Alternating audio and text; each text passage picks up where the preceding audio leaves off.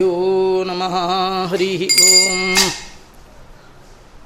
सृष्टिस्थित्यप्ययेहा नियतिदृशितमो बन्धमोक्षाश्च यस्मात् अस्य श्रीब्रह्मरुद्रप्रभृतिसुरनरद्वीषशत्रुत्मकस्य विष्णोर्व्यस्ताः समस्ताः सकलगुणनिधिः ಸರ್ವದೋಷವ್ಯಪೇತ ಪೂರ್ಣಾನಂದೋಪ್ಯಯೋ ಯೋ ಗುರುರಪಿ ಪರಮಃ. ಚಿಂತೆಯೇ ಮಹಾಂತಂ. ಓಂ ಜನ್ಮಾದ್ಯಸ್ಯ ಯತುನ್ವಯಾದಿತರತಶ್ಚಾರ್ಥೇಷ್ವವಿಘ್ನಸ್ವರಾಟ್ ತೇನೇ ಬ್ರಹ್ಮಹೃದಯಾದಿಕವಯೇ ಮುಖ್ಯಂತಿ ಯಂ ಸೂರಯಃ. तेजो वारिमृदं यथा विनिमयो यत्र त्रिसर्गो मृषा। धाम्ना स्वेन सदा निरस्तकुहकं सत्यं परं धीमहि। बुद्धिर्बलं यशोधैर्यं निर्भयत्वमरोगता। अजाड्यं वाक्पटुत्वं च ಭವತಿ ಯದನುಭಾವಾತ್ ಎಡಮು ಕೋಪಿ ವಾಗ್ಮಿ ಜಡಮತಿರಪಿ ಜಂತುರ್ಜಾಯತೆ ಪ್ರಾಜ್ಞಮೂಲಿ ಸಕಲ ವಚನ ಚೇತೋ ದೇವತಾ ಭಾರತೀ ಸಾ ಮಮ ವಚಸಿ ನಿಧತ್ತಾಂ ಸನ್ನಿಧಿಂ ಮಾನಸೇ ಚ ಯಂ ಪ್ರೌರಜಂದಮನುಪೇತಮಪೇತ ಕೃತ್ಯಂ ದ್ವೈಪಾಯನೋ ವಿರಹ ಕಾತರ ಆಜುಹಾವ ಪುತ್ರೇತಿ ತನ್ಮಯತಯಾ ತರವೋಪಿ ನೇದು ತಂ ಸರ್ವಭೂತ ಹೃದಯ ಮುನಿಮಾನತೋಸ್ಮಿ. ನಮೋಸ್ತು ತಾತ್ವಿಕಾ ದೇವಾ ವಿಷ್ಣು ಭಕ್ತಿಪರಾಯಣ ಧರ್ಮ ಮಾರ್ಗೇ ಪ್ರೇರಯಂತು ಭವಂತಃ ಸರ್ವಯೇವ ಹಿ ಅರ್ಥಿಕಲ್ಪಿತಕಲ್ಪೋಯಂ ಪ್ರತ್ಯರ್ಥಿಗಜಕೇಸರಿ ವ್ಯಾಸತೀರ್ಥಗುರುರ್ಭೂಯಾದಸ್ಮದಿಷ್ಟಾರ್ಥಸಿದ್ಧಯೇ. ತಪೋವಿದ್ಯಾವಿರಕ್ತ್ಯಾದಿ ಸದ್ಗುಣೌಘಾಕರಾನಹಂ ವಾದಿರಾಜಗುರೂನ್ ವಂದೇ ಹಯಗ್ರೀವಪದಾಶ್ರಯಾನ್ ಮೂಕೋಪಿ ಯತ್ಪ್ರಸಾದೇನ ಮುಕುಂದಶಯನಾಯತೆ ರಾಜರಾಜಾಯತೆ ರಿಕ್ತೋ ರಾಘವೇಂದ್ರಂ ತಮಾಶ್ರಯೇ. ತಪಸ್ವಾಧ್ಯಾಯ ಶುಶ್ರೂಷಾ ಕೃಷ್ಣ ಪೂಜಾರತಂ ಮುನಿಂ. ವಿಶ್ವೇಶಂ ಇಷ್ಟದಂ ವಂದೇ ಪರಿವ್ರಾಟ್ ಚಕ್ರವರ್ತಿನಂ. ಆಪಾದಮೌಲಿಪರ್ಯಂತಂ ಗುರೂಣಾಂ ಆಕೃತಿಂ ಸ್ಮರೆತ್. ತೇನ ವಿಘ್ನಾ ಪ್ರಣಶ್ಯಂತಿ ಸಿದ್ಧ್ಯಂತಿ ಚ. ಮನೋರಥಾ ಸ್ವಸ್ತಿಸ್ತು ಸತಾಂ ಅಶೇಷ ಸನ್ಮಂಗಲಾನಿ ಭವಂತು. ಶ್ರೀಗುರುಭ್ಯೋ ನಮಃ ಹರಿ ಓಂ ಯದು ಮಹಾರಾಜ ತಾನು ತನ್ನ ಜೀವನದಲ್ಲಿ ಕಂಡಂತಹ ಒಬ್ಬ ಅವಧೂತರು ಅವರ ಉಪದೇಶವನ್ನು ಕೇಳ್ತಾ ಇದ್ದಾನೆ. ಅವರು ನಿರ್ಭಯವಾದ ಜೀವನವನ್ನು ನಡೆಸಲಿಕ್ಕೆ ಪ್ರಕೃತಿಯಲ್ಲಿರುವಂತಹ ಗುರುಗಳು ಆ ಎಲ್ಲ ಗುರುಗಳಿಂದ ತಾನೇನು ಪಾಠವನ್ನು ಕಲಿತೆ ನನ್ನ ಜೀವನದಲ್ಲಿ ಏನೆಲ್ಲ ಗುಣಗಳನ್ನು ಅಳವಡಿಸಿಕೊಂಡೆ ಅಂತ ಮಹಾನುಭಾವನಾದ ಅವಧೂತ ತಾನು ಹೇಳ್ತಾ ಇದ್ದಾನೆ. ಅದರಲ್ಲಿ ಮೊದಲಿಗೆ ಪಂಚಭೂತಗಳೇ ನನ್ನ ಗುರುಗಳು ಅಂತ ಹೇಳ್ತಾ ಇದ್ದ. ಆ ಪಂಚಭೂತಗಳಲ್ಲಿ ನಾವು ವಾಸ ಮಾಡುವ ಈ ಭೂಮಿ. ಭೂಮಿಯಲ್ಲಿ ಏನು ಗುಣವನ್ನು ಕಲಿತೆ ಅದನ್ನು ಹೇಳ್ತೇನೆ ಕೇಳು ಅಂತ ಎರಡು ಗುಣಗಳನ್ನು ನಾನು ಭೂಮಿಯಿಂದ ಕಲಿತೆ. ಈ ಭೂಮಿಯ ಮೇಲೆ ಏನೆಲ್ಲ ಆಕ್ರಮಣಗಳು ನಿತ್ಯದಲ್ಲಿ ಆಗ್ತಾ ಇದೆ. ಯಾವ ಭೂಮಿಯನ್ನು ಉಪಜೀವನ ಮಾಡಿಕೊಂಡು ನಾವು ಬದುಕಿದ್ದೇವೋ, ಇಂಥ ಭೂಮಿಯನ್ನೇ ತುಳಿಯೋದು, ಇಂಥ ಭೂಮಿಯ ಮೇಲೆ ಮಲಮೂತ್ರಗಳನ್ನು ಮಾಡ್ತಕ್ಕಂಥದ್ದು ಇಷ್ಟೆಲ್ಲ ಮಾಡಿದರೂ ಕೂಡ ಆ ಭೂಮಿ ಮಾತ್ರ ಒಂದೇ ರೀತಿಯಲ್ಲಿದೆ. ಸರ್ವಂ ಸಹ. ಎಲ್ಲವನ್ನು ಸಹನೆ ಮಾಡ್ತಾ ಇದೆ. ಅದು ಎಂದೂ ಕೂಡ ತನ್ನ ಮಾರ್ಗದಿಂದ ಅದು ವಿಚಲಿತ ಆಗೋದೇ ಇಲ್ಲ. ಒಂದೇ ರೀತಿ ಇದೆ. ನಾನು ಕೂಡ ಹೀಗಿರಬೇಕು. ಜೀವನದಲ್ಲಿ ಏನು ಬಂದರೂ ಕೂಡ ನಾ ಹಿಡಿದ ಮಾರ್ಗವನ್ನು ಬಿಡಬಾರ್ದು. ಅಚಲತ್ವ ಇರಬೇಕು, ಶ್ರದ್ಧೆ ಇರಬೇಕು, ನಂಬಿಕೆ ಇರಬೇಕು. ಏನಾಗತ್ತೆ ಅದಕ್ಕೆ ಭಗವಂತನೇ ಕಾರಣ ಅಂತ ಭೂಮಿ ಹೇಗೆ ತಾನು ಅಚಲವಾಗಿ ಅದು ಚಲಿಸದೆ, ನಿಜವಾಗಿಯೂ ನಾವು ಮಾಡುವ ತಪ್ಪಿಗೆ ಭೂಮಿ ಎಂದೋ ಬಾಯಿ ಬಿಟ್ಟು ನಮ್ಮನ್ನು ನುಂಗಬೇಕಿತ್ತು. ಮಾಡಬಾರದ್ದನ್ನು ಮಾಡ್ತಾ ಇದ್ದೀವಿ. ಆದರೂ ಕೂಡ ಅದು ಒಂದೇ ರೀತಿ ಹೇಗಿದೆ. ಹಾಗೆ ಸಜ್ಜನನಾದವ ಸನ್ಮಾರ್ಗದಲ್ಲಿ, ಸಾಧನೆಯ ಮಾರ್ಗದಲ್ಲಿ ಹೊರಟಂತವ. ಏನಾದರೂ ವಿಘ್ನ ಬಂತು ಅಂತ ಹೇಳಿ ಹಿಡಿದ ಸನ್ಮಾರ್ಗದಿಂದ ಹೊರಬರದೆ ಆ ಸನ್ಮಾರ್ಗದಲ್ಲಿ ಅಚಲತ್ವವನ್ನು, ಈ ಭೂಮಿಯನ್ನು ನೋಡಿ ನಾನು ಸಂಪಾದನೆ ಮಾಡಿದೆ ಅಂತ ಹೇಳ್ತಾ ಇದ್ದಾರೆ. ಇನ್ನು ಎರಡನೇ ಒಂದು ದೊಡ್ಡ ಗುಣ ಅಂದರೆ ಶಶ್ವತ್ ಪರಾರ್ಥ ಸರ್ವೇಹಾಂ. ಈ ಭೂಮಿ ತನ್ನಲ್ಲಿರುವುದನ್ನೆಲ್ಲ ಇನ್ನೊಬ್ಬರಿಗಾಗಿ ಅಂತ ಇಟ್ಕೊಂಡಿದೆ. ತನಗಾಗಿ ಅಂತ ಇಲ್ಲೇ ಇಲ್ಲ. ಅದು ಭೂಮಿಯಲ್ಲೇ ನಾವು ಜೀವನದಲ್ಲಿ ಉಪಯೋಗ ಮಾಡುವಂತಹ ಎಲ್ಲ ವಸ್ತುಗಳು ಕೂಡ ತಿನ್ನುವ ಆಹಾರ ಇರ್ಬೋದು, ಹಾಕುವ ಬಟ್ಟೆ ಇರ್ಬೋದು, ಯಾವುದೇ ಇರ್ಬೋದು, ಕಟ್ಟಿದ ಮನೆ ಇರ್ಬೋದು, ಅದೆಲ್ಲ ಈ ಭೂಮಿ ಮೇಲೆ. ಇಂಥ ಭೂಮಿ ತನ್ನಲ್ಲಿರುವ ಸಕಲ ಸಂಪತ್ತನ್ನು ಕೂಡ ತ್ಯಾಗಕ್ಕಾಗಿ ಸಜ್ಜನರ ಉಪಯೋಗಕ್ಕಾಗಿ. ಭಾಗವತದಲ್ಲಿ ಹಿಂದೆ ಹೇಳಿದೆ, ಪರಭೃತಃ ಗಿಡದಲ್ಲಿ ಬಿಡುವ ಎಲ್ಲ ಹಣ್ಣುಗಳು ಕೂಡ ಆ ಗಿಡ ಪರಭೃತಃ ಬೇರೆಯವರಿಗಾಗಿಯೇ ಹಿಡ್ಕೊಂಡಿರುತ್ತಂತೆ. ನೋಡಿ, ದೊಡ್ಡ ತೆಂಗಿನ ಮರ, ಬೇಕಾದಷ್ಟು ಎಳ್ನೀರು. ಅದೇನೆಂದರೆ, ತನಗೆ ಯಾರು ಬುಡಕ್ಕೆ ನೀರು ಹಾಕಿದ್ದಾರೋ ಅವರ ವಂಶದವರು ಬಂದರೆ ಉತ್ತಮವಾದ ತಣ್ಣನೆಯ ನೀರು ಕೊಡೋಣ ಅಂಥೇಳಿ ತಲೆಯಲ್ಲಿ ಎತ್ಕೊಂಡು ಮೇಲೆ ಕಾಯ್ತಾ ಇರುತ್ತಂಥದ್ದು ಹಾಗಾಗಿ ಪರಭೃತಃ, ಎಳ್ನೀರು ಎಂದು ನಂಗೊಂದಿರಲಿ, ಬಿಸಿಲಲ್ಲೇ ನಿಂತ ನಿಂತ ಸಾಕಾಗಿದೆ ಅಂತ ಹೇಳಿ ಆ ಎಳ್ನೀರು ತನ್ನ ಬುಡಕ್ಕೊಂದು ಹಾಕ್ಕೊಂಡು ಹಿಂಗೆ ಕುಡ್ದದ್ದಿಲ್ಲೇ ಇಲ್ಲ. ಹೇಗೆ ಭೂಮಿ ತನ್ನಲ್ಲಿರುವ ಸಕಲ ಸಂಪತ್ತನ್ನು ಇನ್ನೊಬ್ಬರ ಸಜ್ಜನರ ಪರರ ಉಪಕಾರಕ್ಕಾಗಿ ಅಂತ ಇಟ್ಕೊಂಡಿದೆಯೋ ಹಾಗೆ ಕೂಡ ದೇವರು ನನಗೇನು ಕೊಟ್ಟಿದ್ದರೂ ಕೂಡ ಅದು ಇನ್ನೊಬ್ಬರಿಗಾಗಿ, ಇನ್ನೊಬ್ಬರ ಉಪಭೋಗಕ್ಕಾಗಿ, ಉಪಯೋಗಕ್ಕಾಗಿ ಅಂತ ತಿಳ್ಕೊಳ್ಬೇಕೇ ವಿನಃ. ಬರೀ ಸ್ವಾರ್ಥಪರ ಚಿಂತನೆ ಮಾಡಿ ಭೋಗ, ಬರೀ ಭೋಗ, ತ್ಯಾಗವೇ ಇಲ್ಲ.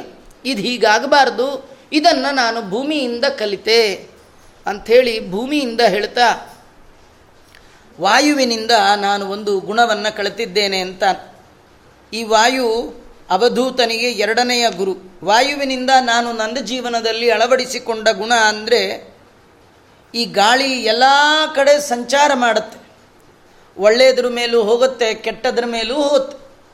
ಆದರೆ ಹೋದ ಗಾಳಿ ಯಾವುದನ್ನು ಅಂಟಿಸ್ಕೊಳ್ಳದೆ ನಿರ್ಲೇಪವಾಗಿ ಓಡಾಡ್ತಾ ಇರುತ್ತಂತೆ. ಹಾಗಾದರೆ ನನ್ನ ಬಳಿಗೂ ಕೂಡ ಬೇಕಾದಷ್ಟು ವಿಷಯಗಳು ಬರುತ್ತೆ.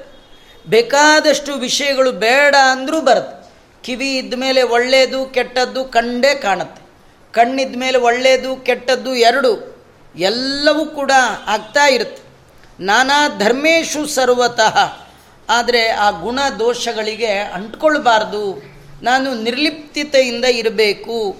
ಅಂದರೆ ಬಂದಾಗ ಹಿಗ್ಗೋದಾಗಲಿ, ಬಾರದಿದ್ದಾಗ ಕುಗ್ಗೋದಾಗಲಿ ಇದನ್ನು ಮಾಡಬಾರ್ದು ಅಂತ ನಾನು ಗಾಳಿಯಿಂದ ಕಲಿತೆ ಅಂತ, ಗಾಳಿ ನನ್ನ ಎರಡನೇ ಗುರು ಅಂತ ಹೇಳ್ತಾ ಇದ್ದಾರೆ. ಆಮೇಲೆ ಆಕಾಶ ನನಗೆ ಮೂರನೇ ಗುರು. ಆಕಾಶದಲ್ಲಿ ಈ ಗುಡುಗು, ಸಿಡಿಲು ಎಲ್ಲ ಬರೋದು ಆಕಾಶದಲ್ಲೇ. ಆದರೆ ಆಕಾಶ ಮಾತ್ರ ಇದು ನನ್ನಿಂದ ಆಯಿತು ಇದು ನನ್ನಲ್ಲಿ ನಡೀತಾ ಇದೆ ಅಂತ ಏನು ಅಂದ್ಕೊಳ್ಳೋದೇ ಇಲ್ಲ. ಆಕಾಶದಲ್ಲಿ ಬಂದ ಗುಡುಗಿಗೆ, ಸಿಡಿಲಿಗೆ ಹೆದರೋದು, ವಿಚಲಿತರಾಗೋದು, ಅದೇನಿದ್ರೂ ಭೂಮಿಯ ಮೇಲಿರುವ ಜನವೇ ವಿನಃ ಹೇಗೆ ತನಗೆ ಯಾವುದು ಅಂಟಿಸ್ಕೊಳ್ಳದೆ ಆಕಾಶ ಇದೆಯೋ, ಎಲ್ಲರಿಗೂ ಅವಕಾಶ ಕೊಡ್ತಾ ಇದೆಯೋ, ಹಾಗೆ ನಾ ಇರಬೇಕು. ಜ್ಞಾನಿಯಾದವನು ಕೂಡ ಹೇಗೆ ಆಕಾಶ ವಿಕಾರಕ್ಕೆ ಒಳಗಾಗದೆ ಇದೆಯೋ, ಹಾಗೆ ಜ್ಞಾನಿಯಾದವ ಸಾಧನೆಯ ಮಾರ್ಗದಲ್ಲಿ ಹೊರಟವ, ದೇವರನ್ನು ಹೊಂದಬೇಕು ಅಂತ ಬಯಸುವ ಜ್ಞಾನಿ, ನಿರ್ಭಯದ ಜೀವನವನ್ನು ನಡೆಸಬೇಕು ಅನ್ನುವ ಜ್ಞಾನಿ ಮನೋವಿಕಾರಕ್ಕೆ ಒಳಗಾಗಬಾರ್ದು ಅಂತ ನಾ ಇದರಿಂದ ತಿಳ್ಕೊಂಡೆ ಅಂತ ಹೇಳ್ತಾ ಇದ್ದಾನೆ. ಇದರಿಂದ ಇನ್ನೊಂದು ಗುಣ, ಆಚಾರ್ಯರು ಈ ಸಂದರ್ಭದಲ್ಲಿ ತಂತ್ರ ಭಾಗವತದ ಒಂದು ಮಾತನ್ನು ತಿಳಿಸ್ತಾ, ಭಗವಂತನ ಅಸಂಗತ್ವ ಅಸಂಗತ್ವ ಅಂದರೆ ದೇವರು ಯಾವುದಕ್ಕೂ ಅಂಟ್ಕೊಳ್ಳಲ್ಲ. ತೇಜೋ ಹೇಗೆ ಆಕಾಶದಲ್ಲಿ ಉಂಟಾಗುವಂಥ ಗುಡುಗು ಸಿಡಿಲಿಗೆ ಆಕಾಶ ತಾನು ಅದರ ಲೇಪವನ್ನು ಹಚ್ಕೊಳ್ಳಲ್ವೋ, ಹಾಗೆ ಮನೋವಿಕಾರಕ್ಕೆ ಅದು ಒಳಗಾಗಲ್ವೋ ಹಾಗೆ ಭಗವಂತ ಒಳ್ಳೆಯದರಲ್ಲೂ ಇರ್ತಾನೆ, ಕೆಟ್ಟದ್ರಲ್ಲೂ ಇರ್ತಾನೆ. ಆದರೆ ಅದರ ಸಂಘದಿಂದ ಉಂಟಾಗುವಂತಹ ಲೇಪ ಆ ಭಗವಂತನಿಗಿಲ್ಲ. ಅಸಂಗೋಯಂ ಪುರುಷ. ಭಗವಂತ ಎಲ್ಲ ವಸ್ತುಗಳ ಒಳಗಿದ್ದಾನೆ. ಕೆಲವರಿಗೆ ದೇವರು ಎಲ್ಲ ಕಡೆ ಇದ್ದಾನೆ ಅಂತ ಹೇಳೋದು ಕಷ್ಟ.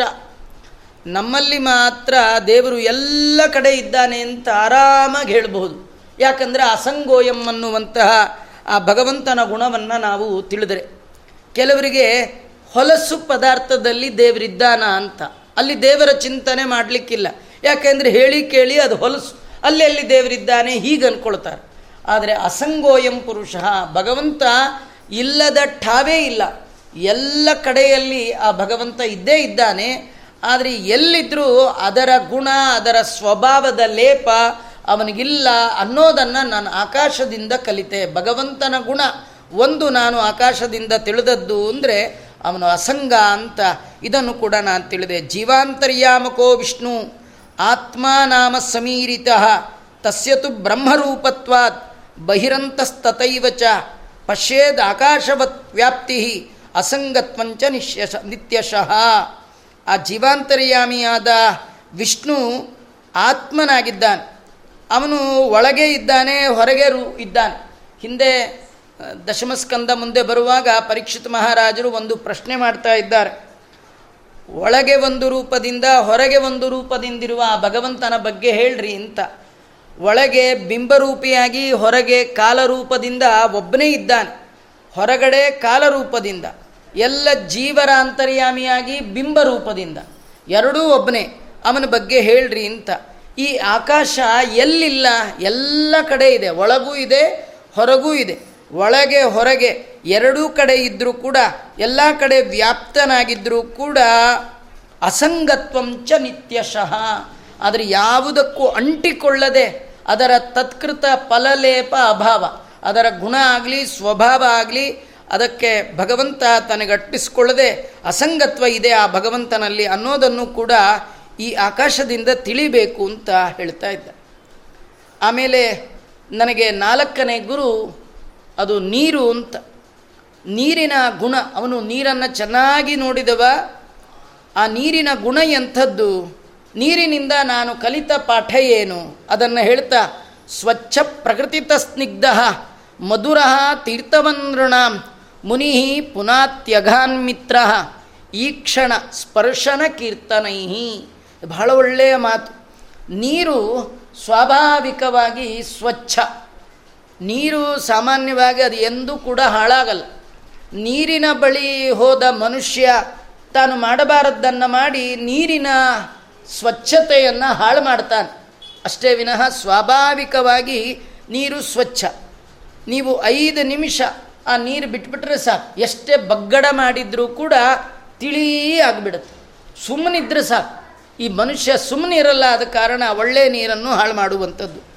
ಸ್ವಾಭಾವಿಕವಾಗಿ ನೀರು ಸ್ವಚ್ಛ. ಹಾಗಾಗಿ ನಾವು ಯಾವುದೋ ಒಂದರಿಂದ ಸ್ವಚ್ಛ ಆಗಬಾರ್ದು. ಸ್ವಾಭಾವಿಕವಾಗಿ ಸ್ವಚ್ಛ ಇರಬೇಕು. ಹೇಗೆ ಸ್ವಾಭಾವಿಕವಾದ ಸ್ವಚ್ಛತೆಯನ್ನು ಜೀವನದಲ್ಲಿ ಸಂಪಾದನೆ ಮಾಡಬೇಕು ಅಂತ ವಿಚಾರ ಮಾಡಿ ನಾನು ಸ್ವಾಭಾವಿಕವಾಗಿ ಸ್ವಚ್ಛನಾಗಬೇಕು ಅಂತ ನೀರಿನಿಂದ ಕಲಿತೆ. ದೇವರ ಸ್ಮರಣೆ ಇದೆಯಲ್ಲ, ಅದು ಯಾವಾಗಲೂ ನಮ್ಮನ್ನು ಪವಿತ್ರ ಮಾಡುವಂಥದ್ದು. ಯಸ್ಮರೇತ್ ಪುಂಡರೀಕಾಕ್ಷಂ ಸಭಾಖ್ಯಾಭ್ಯಂತರ ಶುಚಿ ಒಳ ಹೊರ ಎರಡು ಬಗೆಯ ಶುಚಿತ್ವಕ್ಕೆ, ಸ್ವಾಭಾವಿಕವಾದ ಶುಚಿತ್ವಕ್ಕೆ ಕಾರಣವಾದದ್ದು ಭಗವಂತನ ನಾಮ ಸಂಕೀರ್ತನೆ. ನೀರಿನಲ್ಲಿ ಆ ಗುಣ ಇದೆ, ಸ್ವಾಭಾವಿಕವಾಗಿ ಶುದ್ಧವಾದದ್ದು. ನಾವು ಮೈ, ಕೈ, ಕೊಳೆ ಆದರೆ ಅದು ತೊಳಿಲಿಕ್ಕೆ ನಾವು ಮತ್ತೆ ನೀರನ್ನು ಬಳಸ್ತೀವಿ. ಆದರೆ ನೀರೇ ಕೊಳೆ ಆದರೆ ಅದನ್ನು ತೊಳಿಬೇಕು ಅಂತ ಮತ್ತೆ ನೀರಿಲ್ಲ. ನೀರು ಕೊಳೆ ಅನ್ನುವ ಶಬ್ದವೇ ಇಲ್ಲ. ನೀರು ಕೊಳೆಯೇ ಆಗೋಲ್ಲ.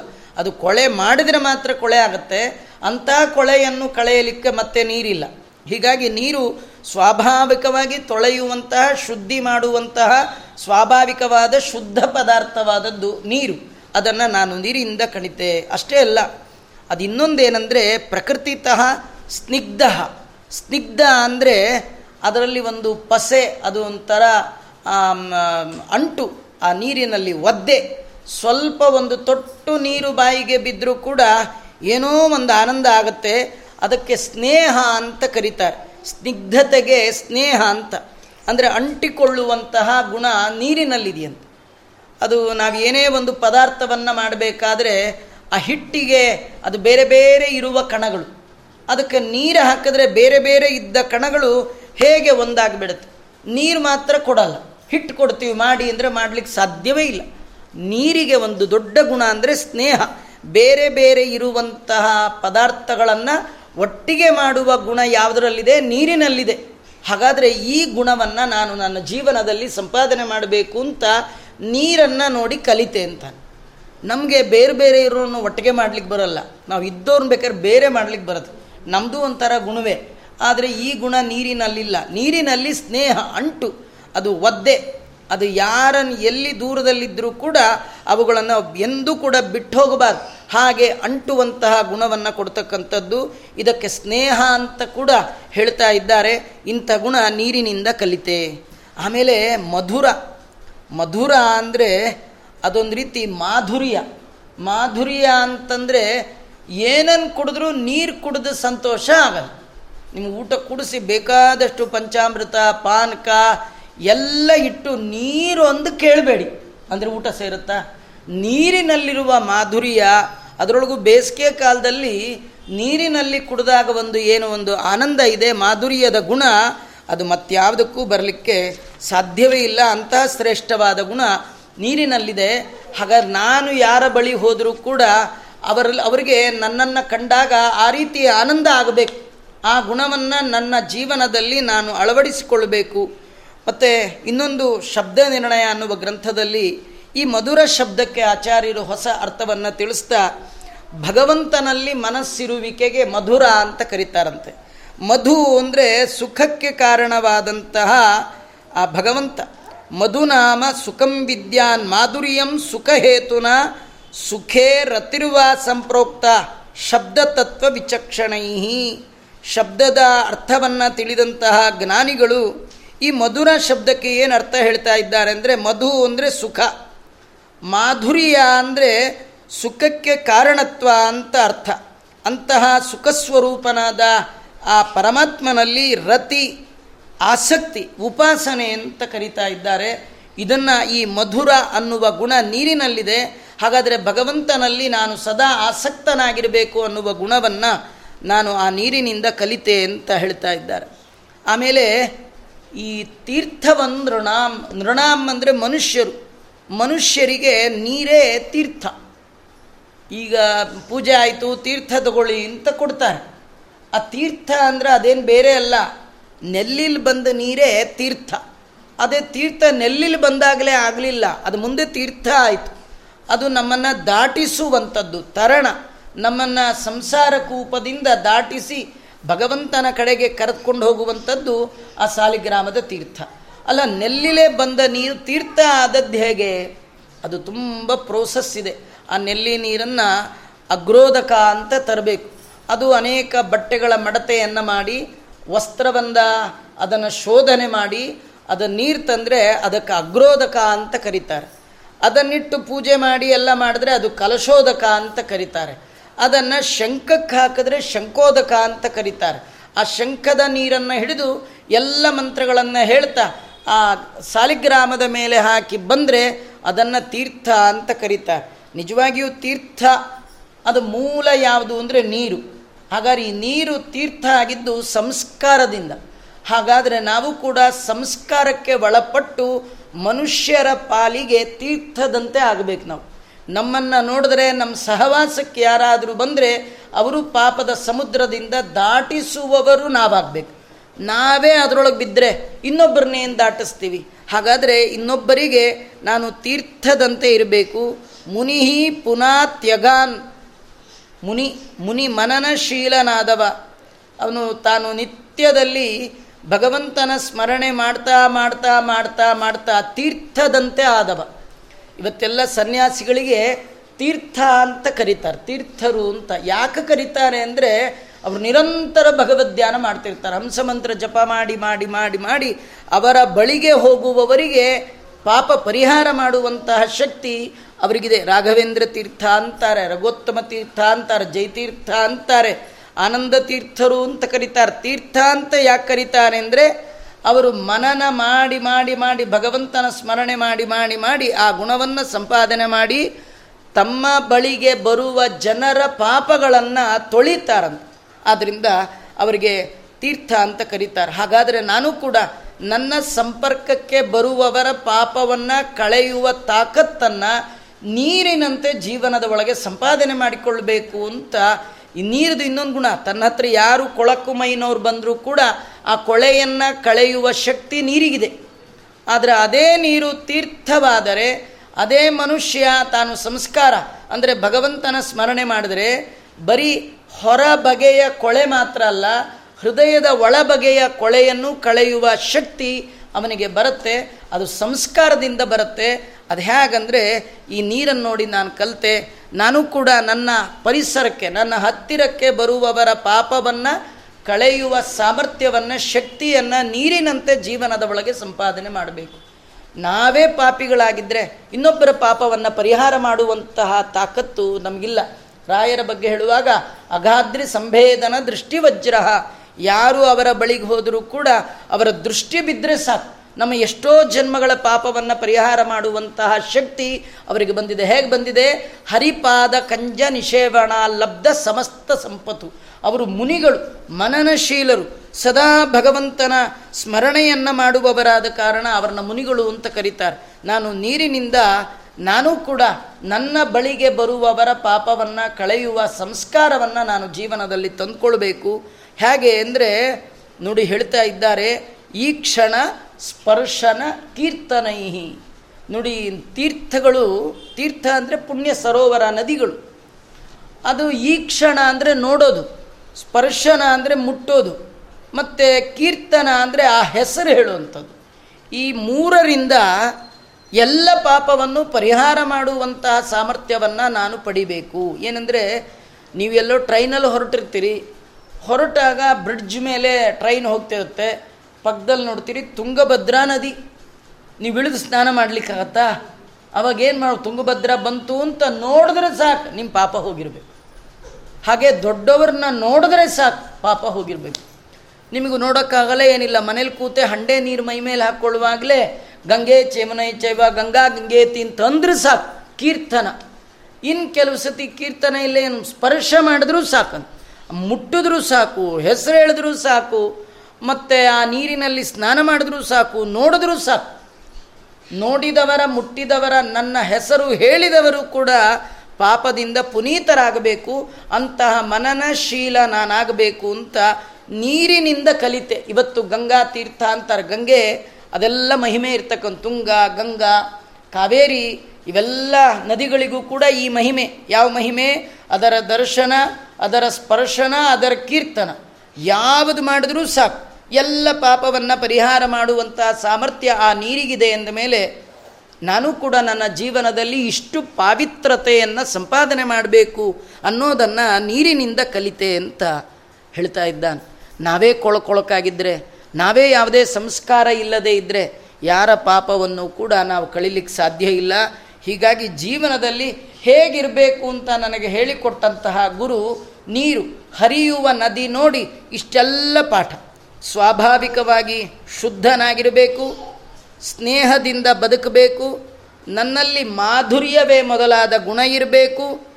ಹೇಗೆ ಗಂಗಾದಿ ತೀರ್ಥ ಜಲ, ಅದರ ದರ್ಶನ, ಅದರ ಸ್ಪರ್ಶನ, ಅದರ ಕೀರ್ತನೆ ಮಾತ್ರದಿಂದ ಆ ತೀರ್ಥ, ಆ ನದಿ ತನ್ನ ಬಳಿ ಬರುವ ಜನರ ಎಲ್ಲ ಪಾಪಗಳಿಂದ ಪುನೀತರನ್ನಾಗಿ ಮಾಡುತ್ತೋ, ನಾನು ಕೂಡ ನನ್ನ ಹೆಸರು ಹೇಳಿದರೆ ಸಾಕು. ಇವತ್ತು ಜ್ಞಾನಿಗಳ ದೊಡ್ಡವರ ಹೆಸರು ಹೇಳಿದ್ರೆ ಸಾಕು. ಅವರನ್ನು ನೋಡಿದ್ರೆ ಸಾಕು. ನಮ್ಮ ಪಾಪ ಎಲ್ಲ ಪರಿಹಾರ ಆಗುತ್ತಲ್ಲ? ಆ ರೀತಿ ನಾನಾಗಬೇಕು ಅಂತ ನಾನು ಈ ನೀರಿನಿಂದ ಕಲಿತೆ ಅಂತ ನೀರಿನಿಂದ ತಾನು ಕಲಿತ ಪಾಠವನ್ನು ಹೇಳ್ತಾ ಇದ್ದ ಇನ್ನು ಅವನಿಗೆ ಐದನೇ ಗುರು ಅಗ್ನಿ. ಅವಧೂತ ಹೇಳ್ತಾನೆ, ಅಗ್ನಿಯಿಂದ ನಾನು ತುಂಬ ಪಾಠವನ್ನು ಕಲಿತೆ ಅಂತ ಏನದು? ತೇಜಸ್ವಿ ತಪಸಾ ದೀಪ್ತೋ ದುರ್ದರ್ಶೋ ದೂರಭಾಜನ. ಸರ್ವಭಕ್ಷೋಪಿ ಯುಕ್ತಾತ್ಮ ನಾದತ್ತೆ ಪಾಪಮಗ್ನಿವತ್. ಅಗ್ನಿಯಿಂದ ನಾನು ಕಲಿತದ್ದು ನಾವು ಅಗ್ನಿಯನ್ನು ನೋಡ್ತೇವೆ. ನಮ್ಗೆ ಅಗ್ನಿ ಇಲ್ಲದೆ ಬೇರೆ ಕೆಲಸವೇ ಇಲ್ಲ. ಬೆಳಗಾಗೆದ್ರೆ ಸ್ಟವ್ ಆನ್ ಮಾಡ್ತೀವಿ ಅಥವಾ ಅಗ್ಗಿಷ್ಟಿಗೆ ಹೊತ್ತಿಸ್ಕೊಳ್ತೀವಿ. ಬೆಳಗಾಗಿ ಏಳಿದ ತಕ್ಷಣ ಅಗ್ನಿ ಪರಿಚಯ. ಡೈಲಿ ನೋಡಿರುವಂಥದ್ದೇ ಆದರೂ ಅಗ್ನಿಯಿಂದ ನಾವೇನೂ ಕಲೀಲಿಲ್ಲ. ಆದರೆ ಅವನು ಅಂಥ ಅಗ್ನಿ ನೋಡಿದ್ದಲ್ಲ ಅವಧೂತ ನೋಡಿದ ಅಗ್ನಿ ನಮ್ಮನೆ, ಅಡುಗೆ ಮನೆ ಅಗ್ನಿ, ಮಹಾನಸದ ಅಗ್ನಿ ಅಲ್ಲ ಅವನು ನೋಡಿದ್ದು. ಅವನು ದೊಡ್ಡ ಕಾಳ್ಗಿಚ್ಚನ್ನೇ ನೋಡಿದವ. ಅನೇಕ ದಿನಗಳ ಕಾಲ ಅಗ್ನಿಯನ್ನು ನೋಡಿದವ. ತದೇಕ ಚಿತ್ತನಾಗಿ ನೋಡಿದವ. ಅಗ್ನಿಯನ್ನು ನೋಡ್ತಾ ಯೋಚನೆ ಮಾಡಿದವ. ನಾವು ಏನು ನೋಡಿದ್ರೂ ಯೋಚನೆ ಮಾಡೋದಿಲ್ಲ. ಏನು ನಮ್ಗೆ ಯಾವ್ದು ಕಲಿಬೇಕು ಅಂತಿದ್ರೆ ಎಲ್ಲದರಿಂದಲೂ ಕಲೀಲಿಕ್ಕೆ ಸಾಧ್ಯ ಇದೆ. ಇವನು ಅಗ್ನಿಯನ್ನು ನೋಡಿದ ದೊಡ್ಡ ಕಾಳ್ಗಿಚ್ಚದು ಅದು. ಎಷ್ಟು ಧಗ ಧಗ ಧಗ ಉರಿತಾ ಇತ್ತು ಅದರಿಂದ ಅವನು ಅನ್ಕೊಂಡ, ತಪಸ ತೇಜಸ್ವಿ. ತಪ ಅಂದರೆ ಅದು ಸಂತಾಪ, ಅದು ಚೆನ್ನಾಗಿ ಸುಡ್ತಾ ಸುಡ್ತಾ ಸುಡ್ತಾ ಅದು ದೇದೀಪ್ಯಮಾನವಾಗಿ ಆಗುತ್ತೆ. ಇಂಧನ ಎಷ್ಟು ಹಾಕ್ತೀರಿ, ಅಷ್ಟು ಅಗ್ನಿ ಉರಿಯತ್ತೆ. ಹಾಗಾದರೆ ನಾನು ಕೂಡ ಈ ಅಗ್ನಿಯಂತೆ ಆಗಬೇಕು. ಅಗ್ನಿಯಲ್ಲಿ ಏನಿದೆ ಅಂದರೆ ತಪಸ್ಸಾ ತೇಜಸ್ವಿ, ನಾನು ತೇಜಸ್ವಿ ಆಗಬೇಕು. ಬ್ರೈಟ್ ಆಗಬೇಕು. ನಾವೆಲ್ಲ ಚೆನ್ನಾಗಿ ಬ್ರೈಟ್ ಆಗಬೇಕು ಅಂತ ಸ್ನಾನ ಮಾಡ್ತೀವಿ, ಪೌಡ್ರ್ ಹಾಕ್ಕೊಳ್ತೀವಿ ಬೇಕಾದ ಏನೇನೋ ಮಾಡ್ತೀವಿ. ಆದರೂ ಕೆಟ್ಟ ಮುಖ ಮಾತ್ರ ಸೇಮ್ ಇರುತ್ತೆ. ಏನು ಮಾಡಿಕೊಂಡ್ರೂ ಹೋಗೋದೇ ಇಲ್ಲ. ಹಾಗಾದರೆ ಆ ತೇಜಸ್ ಬರಬೇಕಾದ್ರೆ ಎಲ್ಲಿಂದ ಬರುತ್ತೆ? ಮುಖೇ ಬ್ರಹ್ಮ ವರ್ಚಸಿ ತರಹ. ಕೆಲವರು ಏನೂ ಉಪಯೋಗ ಮಾಡದೇ ಇದ್ದರೂ ಕೂಡ ಮುಖದಲ್ಲಿ ಅತ್ಯದ್ಭುತವಾದ ಕಳೆ ಇರುತ್ತೆ.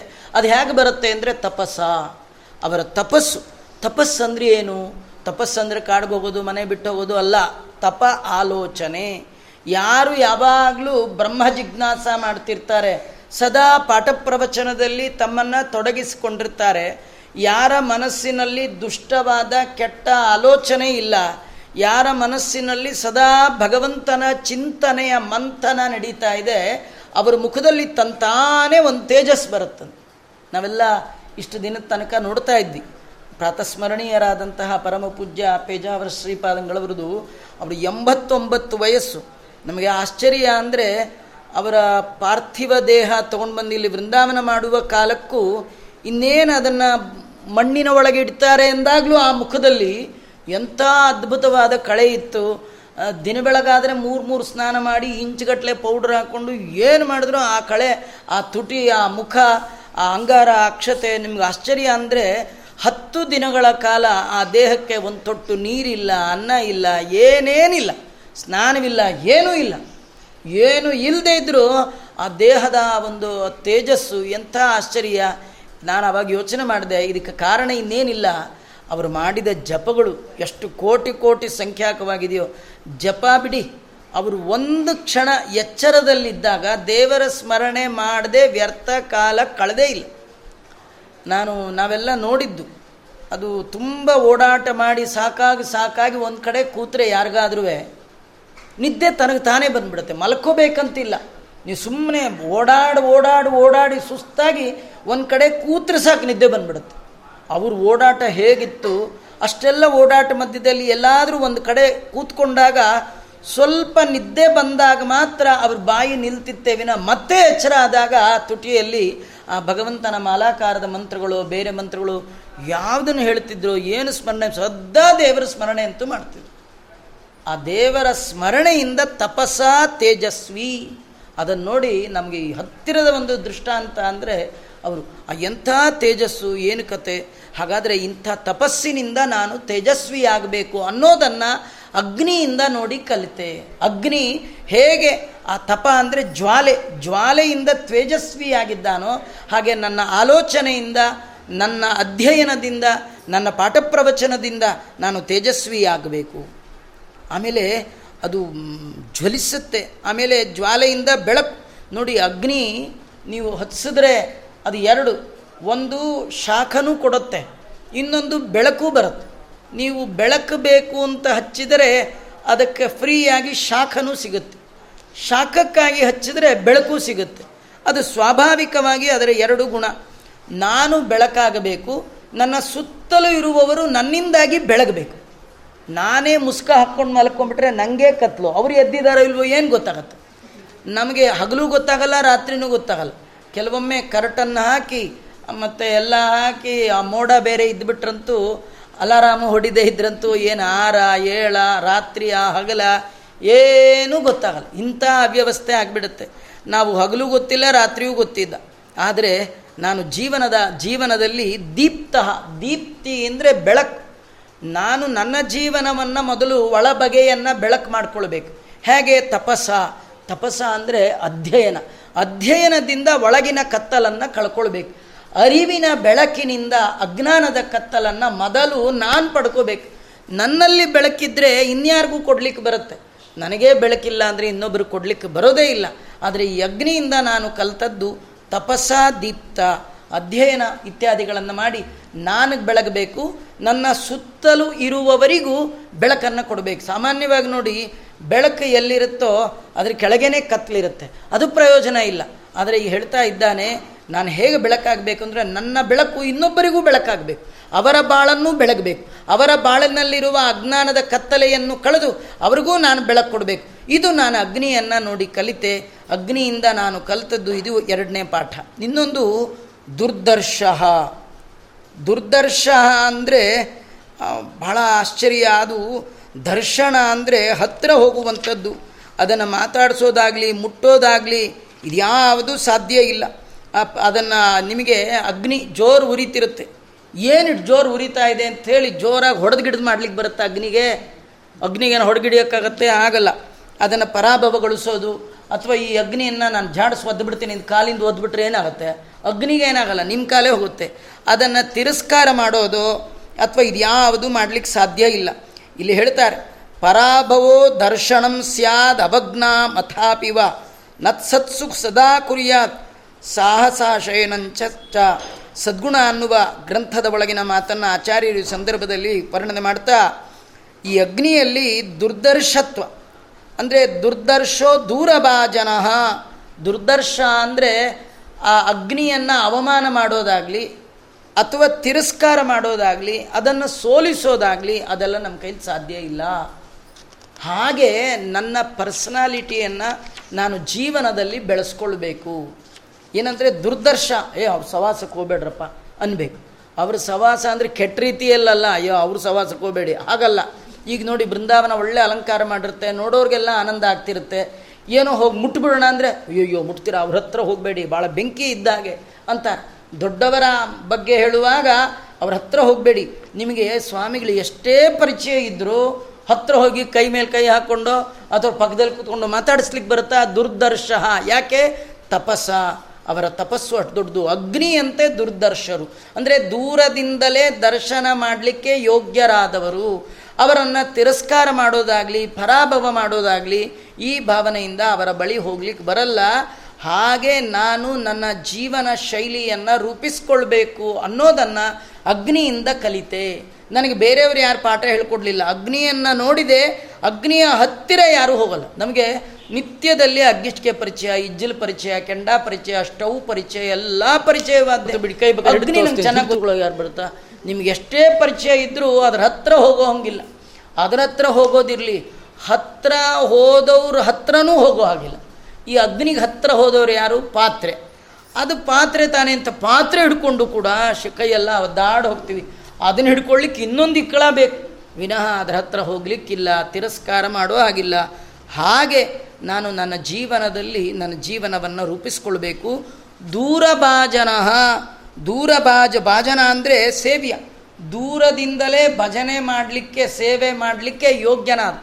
ನೀವೇನು ಮಾಡೋದಿದ್ರು ಮಾಡಿ, ದೂರ, ಹತ್ರ ಇಲ್ಲ. ಅದಕ್ಕೆ ಸ್ವಾಮಿಗಳ ಹತ್ರ ದೂರ ದೂರ ಅಂತಿರ್ತಾರೆ. ಏನು ಸೇವಾ, ಏನು ಮಾಡೋದಿದ್ರು ದೂರದಿಂದ ಮಾಡಿ, ಹತ್ರದಿಂದ ಇಲ್ಲ ಅಂತ ತಿಳಿಸ್ಲಿಕ್ಕೆ ಅವ್ರದ್ದು ಆ ರೀತಿ ಅವರ ಇರ್ತಕ್ಕಂಥದ್ದು, ಅವ್ರನ್ನ ಹತ್ತಿರ ಹೋಗೋಕ್ಕೆ ಬರಬಾರ್ದು. ಆ ರೀತಿ ನನ್ನ ಜೀವನವನ್ನು ನಾನು ರೂಪಿಸ್ಕೊಳ್ಬೇಕು.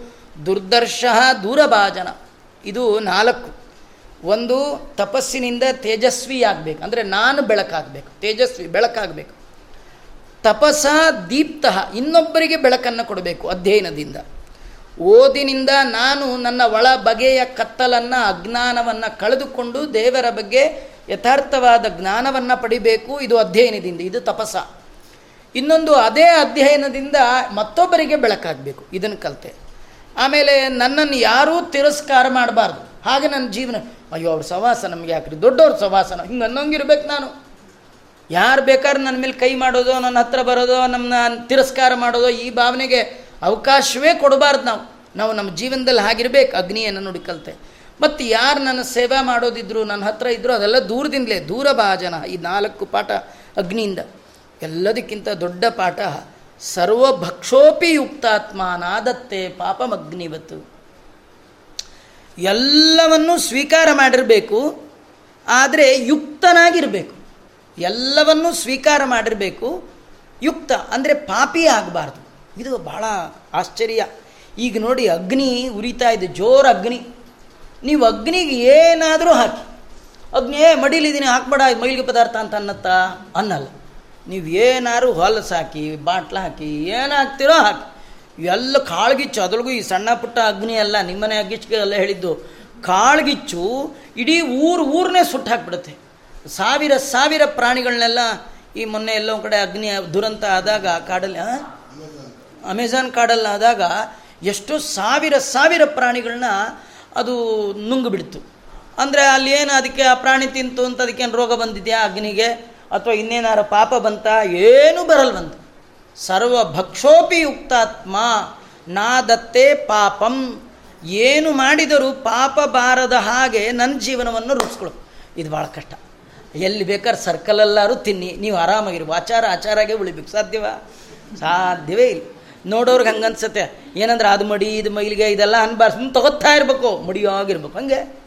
ಎಲ್ಲ ತಗೋಬೇಕು. ಮಡಿಯಾಗಿರಬೇಕು. ಹೇಗೆ? ಅಗ್ನಿಯಂತೆ. ಇದು ಭಾಳ ಕಷ್ಟ. ಅಂದರೆ ಇದೆಲ್ಲ ನಮ್ಗೆ ಹೇಳಿದ್ದಲ್ಲ. ಆ ಎತ್ತರಕ್ಕೆ ಹೋಗಬೇಕಂತ. ಅಗ್ನಿಯಷ್ಟು ಎತ್ತರಕ್ಕೆ ಹೋದಾಗ ಏನು ಮಾಡಿದ್ರು ನಡೆಯುತ್ತೆ. ಸುಮ್ಮನೆ ಒಂದು ಉದಾಹರಣೆ ಕೊಟ್ಟರೆ ನಿಮಗೆ ಅರ್ಥ ಆಗುತ್ತದು ಮಂತ್ರಾಲಯ ಪ್ರಭುಗಳು ಅವರಿಗೆ ಆ ವೆಂಕಣ್ಣ, ದಿವಾನ್ ವೆಂಕಣ್ಣ ಅಂತಿದ್ದ. ಅವನು ಅವ್ರ ಬಾಸ್ಗೆ ಹೇಳ್ದ ಅವನು ಖಾನ್ ಅವನು. ಅವನು ನಮ್ಮ ಸ್ವಾಮಿಗಳು ಬಂದಿದ್ದಾರೆ ಅಂದ ತಕ್ಷಣ ಆಯಿತು, ನಿಮ್ಮ ಸ್ವಾಮಿಗಳು ನಮ್ಮದೊಂದು ಕಾಣಿಕೆ ಕೊಡ್ತೀವಿ ಅಂಥೇಳಿ ಅವು ತೊಗೊಂಡು ಬಂದ. ತರಬಾರದ್ದೆಲ್ಲ ತಂದ. ಆ ಕಥೆ ಎಲ್ಲ ನಿಮಗೆ ಗೊತ್ತು. ಅವರು ರಾಘವೇಂದ್ರ ಸ್ವಾಮಿಗಳು ಹಿಂಗೆ ಪ್ರೋಕ್ಷಣೆ ಮಾಡಿದ್ರು, ಅದೆಲ್ಲ ಹಣ್ಣಾಯಿತು. ಅಲ್ವಾ? ಈ ಕಥೆ ಎಲ್ಲರಿಗೂ ಗೊತ್ತಿದೆ ಇದು. ಇದು ಏನಂದರೆ, ರಾಘವೇಂದ್ರ ಸ್ವಾಮಿಗಳು ಎಂಥವರು ಅಂದರೆ ಅವರಿಗೆ ಮಡಿ, ಮೈಲಿಗೆ ಯಾವುದಿಲ್ಲ. ರಾಯರ ವೃಂದಾವನ ಮುಟ್ಟಿದ್ರೆ ಅವರು ಮೈಲಿಗೆ ಆಗಲ್ಲ. ಮೈಲಿಗೆ ಮುಟ್ಟಿದವ್ರು ಹಾಳಾಗ್ತಾರೆಯೇ ವಿನಃ. ಅವರು ಮೈಲಿಗೆ ಆಗ್ಬಿಟ್ಟೆ ಮೈಲಿಗೆ ಆಗ್ಬಿಟ್ಟೆ ಅಂತ ಅವ್ರು ಆಗೋದೇ ಇಲ್ಲ. ಯಾರು ಮುಟ್ಟಿಯೂ ಕೂಡ ಮೈಲಿಗೆ ಆಗದ ಮಡಿ ಎತ್ತರದ ಮಡಿ. ಇವರು ಏನಂದರೆ ಮಂತ್ರಾಲಯ ಪ್ರಭುಗಳ ಯೋಗ್ಯತೆ ಎಂಥದ್ದು ಅಂದರೆ ಏನು ತಂದರೂ ಕೂಡ ಅದು ಭಗವಂತನಿಗೆ ಹೇಗೆ ಅರ್ಪಣೆ ಮಾಡಬೇಕು ಅನ್ನುವ ಯುಕ್ತಾಯುಕ್ತವನ್ನು ತಿಳಿದ ಅಗ್ನಿಯಂತೆ ದೊಡ್ಡ ತೇಜಸ್ವಿಗಳು, ತಪಸ್ವಿಗಳು ಅಧ್ಯಯನದಿಂದ ರಾಘವೇಂದ್ರ ಸ್ವಾಮಿಗಳು. ಏನು ಮಾಡಿದ್ರು? ಮಂತ್ರಪೂರಿತವಾದ ಜಲದಿಂದ ಪ್ರೋಕ್ಷಣೆ ಮಾಡಿದ್ರು ತಂದಿಟ್ಟಂಥ ಕೆಟ್ಟ ಪದಾರ್ಥವನ್ನು, ಒಳ್ಳೆ ಪದಾರ್ಥವನ್ನು ಮಾಡಿಬಿಟ್ರು. ನಾವು ಏನು ಕಡಿಮೆ ಇಲ್ಲ, ನಾವು ಒಳ್ಳೆ ಪದಾರ್ಥವನ್ನೇ ಕೆಟ್ಟ ಪದಾರ್ಥ ಮಾಡಿ ನಮ್ಮ ಕೈ ನೀರು ಸೋಕಿದ್ರೆ ಸಾಕು. ಆಂಬಡೆ ಎಲ್ಲ ಹಿಟ್ಟಾಗ್ಬಿಡುತ್ತೆ ಹಪ್ಪಳ ಎಲ್ಲ ಹಿಟ್ಟೇ ಆಗಿಬಿಡುತ್ತೆ. ಅದು ಕೆಲವರು ಪ್ರೋಕ್ಷಣೆ ಹಿಂಗೆ ಮಾಡಿ ಮಾಡಿ ಪ್ರೋಕ್ಷಣೆ ಮಾಡಿ ಮಾಡಿ ನೈವೇದ್ಯಕ್ಕೆ ಇಟ್ಟಿದ್ರೆ, ಇಟ್ಟಿದ್ದು ಏನು ಅಂತ ಗೊತ್ತಾಗ್ಬಾರ ಹಾಗೆಲ್ಲ ಅವೆಲ್ಲ ಅಸ್ತೋಕ ಮಾಡಿ ಇಟ್ಬಿಟ್ಟಿರ್ತಾರೆ. ಆದರೆ ಅಗ್ನಿಯ ಬಗ್ಗೆ ಹೇಳ್ತಾರೆ, ಅಗ್ನಿಯಷ್ಟು ಎತ್ತರ ಆದಮೇಲೆ ಇದು ಮಡಿ, ಇದು ಮೈಲಿಗೆ, ಇದು ಯಾವುದಿಲ್ಲ ಅಂತ ಅಗ್ನಿಯಷ್ಟು ಎತ್ತರಕ್ಕೆ ಇಡಬೇಕು. ನಾವೆಲ್ಲ ಅಗ್ನಿಯೆಲ್ಲ ಸಣ್ಣದೊಂದು ಕಡ್ಡಿಪಟ್ಟಣ ಯಾರು ಬೇಕಾದ್ರೆ ಆರಿಸ್ಬಿಡ್ತಾರೆ ನಮ್ಮನ್ನ. ಅವರು ಕಾಳ್ಗಿಚ್ಚಂತಹ ಅಗ್ನಿ. ಯಾಕಂದ್ರೆ ಅಷ್ಟು ಅಧ್ಯಯನ, ಅಷ್ಟು ದೊಡ್ಡವ. ಇದನ್ನು ನಾನು ಅಗ್ನಿಯಿಂದ ನೋಡಿ ಕಲಿತೆ. ನಾನು ಎಷ್ಟು ಎತ್ತರಕ್ಕೆ ಬೆಳಿಬೇಕು ಅಂದರೆ ನಾವೀಗ ಬೆಳೆದದ್ದೇ ಜಾಸ್ತಿ, ನಮ್ಮಷ್ಟು ಯಾರು ಮಾಡ್ತಾರೆ, ನಮ್ಮಷ್ಟು ಮಡಿ ಮೈಲಿಗೆ ಯಾರು ಮಾಡ್ತಾರೆ ಅಂತ ಅಂದ್ಕೊಂಡಿದ್ವಿ ನಾವೇನು ಅಗ್ನಿ ಅಲ್ಲ, ಎಂಥದ್ದೂ ಅಲ್ಲ.